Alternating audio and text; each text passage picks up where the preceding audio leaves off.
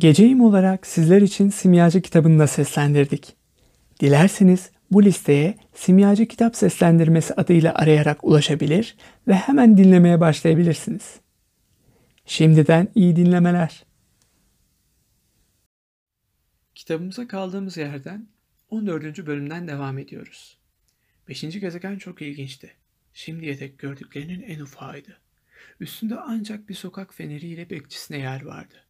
Küçük prens gökyüzünün bir noktasında üstünde ne insan ne de ev bulunan küçücük bir gezegende şu sokak feneriyle bekçisinin ne işe yarayabileceğini kestirememişti.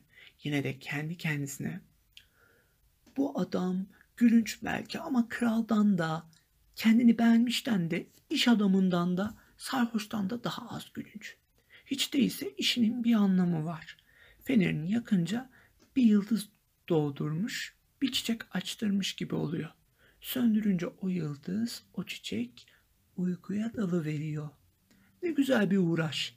Güzel olduğu için gerçekten yararlı. Lanet bir iş bu benimki. Gezegene ayak basar basmaz bekçiyi saygıyla selamladı. Günaydın. Fenerini niçin söndürdün? Yönetmelik böyle. Günaydın. Nasıl? Yönetmeliğe göre fenerimi söndürüyorum. İyi akşamlar. Feneri yeniden yaktı.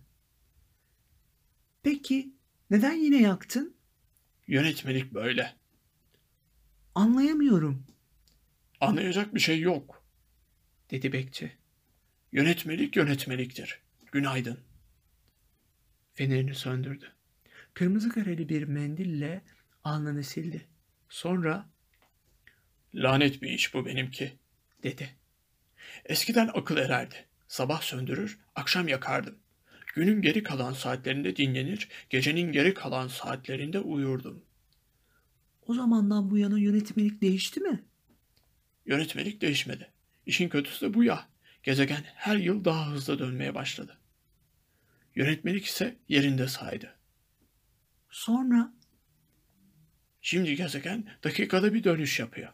Dinlenmeye bir saniye vaktim kalmıyor. Dakikada bir kez yakıp söndürüyorum. amma da iş ha.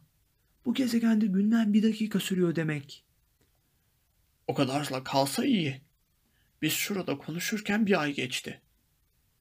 Bir ay mı? Evet, 30 dakika 30 gün eder. İyi akşamlar. Feneri yeniden yaktı. Küçük prens baktı, baktı ve yönetmeliğe bunca bağlı kalan bu bekçiye karşı içinde bir sevgi duydu. Bir zamanlar iskemlesini bir kımıldatışta gün batımları gördüğünü anımsadı. Dostuna yardım etmek istedi. Bak, dedi. Sana istediğin zaman dinlenebilmenin yolunu göstereceğim, Ben hep dinlenmek isterim. dedi bekçi. Bir insan hem işine bağlı hem tembel olabiliyor anlaşılan. Küçük prens açıklamaya koyuldu. Senin gezegenin öyle küçük ki üç adımda çevresini dolanırsın. Hep güneş alan yerde kalabilmek için çok yavaş yürümen yeter. Dinlenmek istediğin zaman yürürsün. Gündüzler dilediğin kadar uzar. Bu bir çözüm yolu olamaz. Çünkü hayatta asıl sevdiğim şey uyumaktır. Ne yapalım? Şansın yok, dedi küçük prens. Ne yapalım şansım yok. Günaydın. Feneri söndürdü. Yol boyunca küçük prens şu zavallıyı kral da kendini beğenmiş de sarhoş da iş adamı da görseler küçümserlerdi.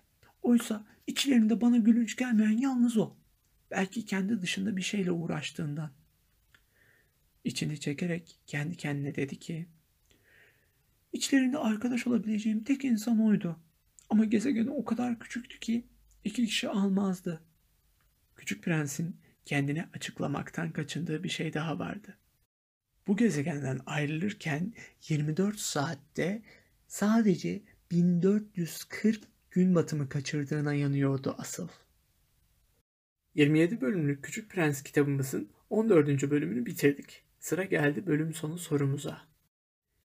Bekçinin bulunduğu gezegen yarım saatte kaç tur dönüyormuş? Bir sonraki bölümde görüşmek üzere. Hoşçakalın. Şifreleri kaydetmeyi unutmayın.